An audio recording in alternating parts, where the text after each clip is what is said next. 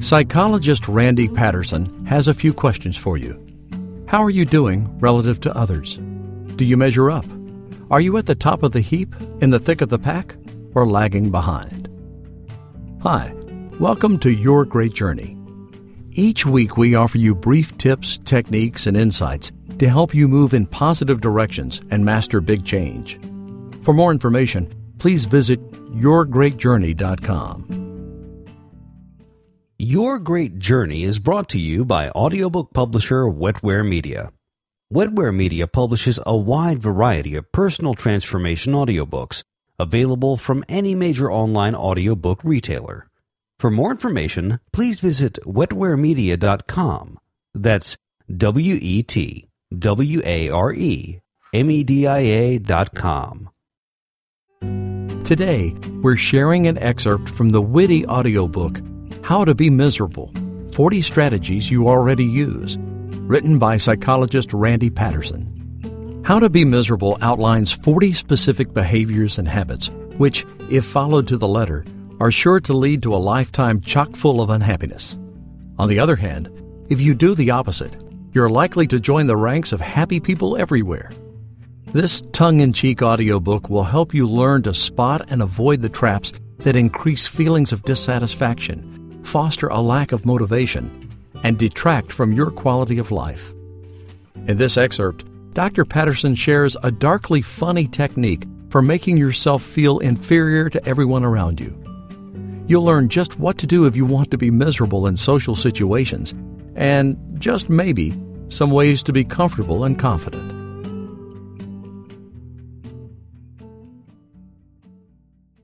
Measure up and measure down. How are you doing relative to others? Do you measure up? Are you at the top of the heap, in the thick of the pack, or lagging behind? You know where to place yourself if you want to be miserable. You need to look bad. One solution is to genuinely lag, but this is hard to do on every possible measure. Just when you succeeded at berating yourself for your uselessness at volleyball, some cheerful spark within will remind you of your shining knowledge of astrophysics. Instead, compare yourself to others in such a way that you almost always look worse. There is a fiendishly clever way of doing so that those with an innate talent for self deprecation learn without knowing they are learning it. Unfortunately, these kinds of machinations tend to work best if you don't know that you are doing them. So if you read the strategy here, you must make its practice as automatic as possible and then forget that you ever heard it. Imagine that you walk into a party. You have been casually following the recent election campaign, you are moderately competent on the guitar, and you are childishly pleased with the new jacket you're wearing.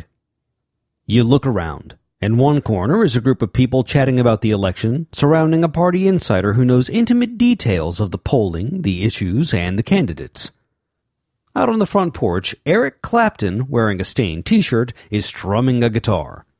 In the inevitable kitchen crush, one couple is sporting immaculate tailored outfits that radiate cool without appearing obnoxiously flashy. What do you do? For maximum misery, spend the evening comparing yourself to others. But, and here's the key, not to everyone.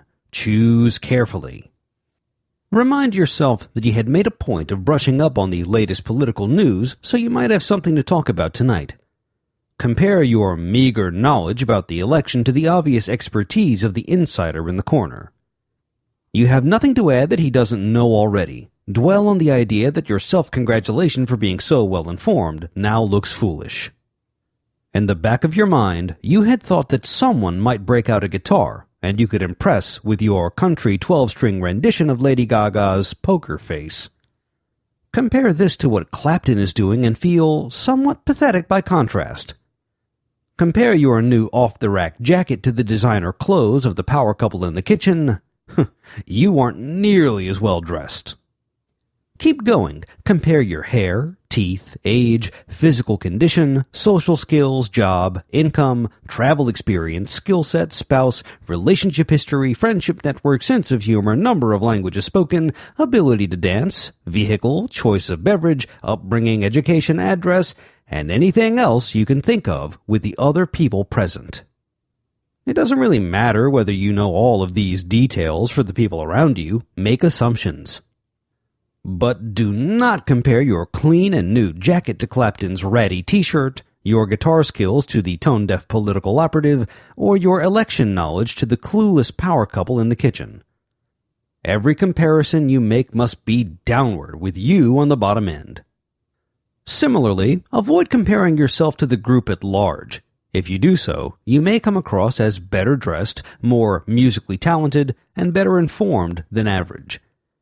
You don't know particle physics as well as Stephen Hawking over by the piano, but you seem to grasp the basics about as well as the person next to him. Your slacks are no match for Donatella's leopard prints, but they're fine by the standards of the group. This will not aid you in your quest.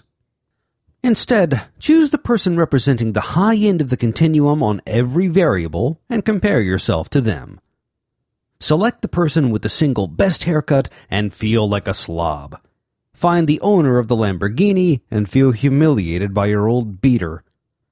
Listen to the amateur sommelier exclaim over the mushroom notes in the wine and tell yourself that you are hopelessly unsophisticated by comparison. You don't have to wait for a party invitation. You can do this any time at work, in meetings, walking down the street, in restaurants, meeting up with friends, watching people on television, or even just sitting alone at home. If you find it difficult, you might try specializing in a few categories your weight, your thinning hair, your income, your inability to cook sambal green beans. Practice downward comparisons with those few characteristics until you have perfected the art. Then you can branch out, generalize, and make yourself feel globally inadequate. Sometimes you'll realize that you are indeed at the bottom of the pack. All of these people are marathoners, and you haven't jogged in decades. Carefully avoid reminding yourself of your other qualities. While they were out running, you were raising children and learning bookkeeping. These observations will only lessen the sting. You must also avoid replacing envy with admiration feel crushed by their achievements, not inspired by them. Should these downward comparisons prove beyond your talents at self abasement, the opposite strategy may be easier. Find the person with the worst example of each characteristic instead the poorest diction, the silliest look, the lamest jokes. Cultivate a feeling of smug superiority over them. You might think that this would make you feel happy, but no, your attitude will seep into your interactions with others, and they will gently drift away, leaving you alone once more. Thanks for listening to this excerpt from the audiobook How to Be Miserable 40 Strategies You Already Use. You can purchase the complete audiobook from any major online audiobook retailer. If you'd like more information, please visit yourgreatjourney.com. Please be sure to subscribe to the show so you don't miss an episode. And if you like the show, please rate it and review it. Thanks for listening. Tune in next week. Your Great Journey is brought to you by audiobook publisher Wetware Media.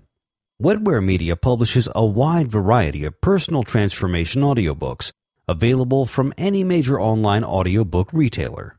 For more information, please visit wetwaremedia.com that's W E T W A R E M E D I A dot com.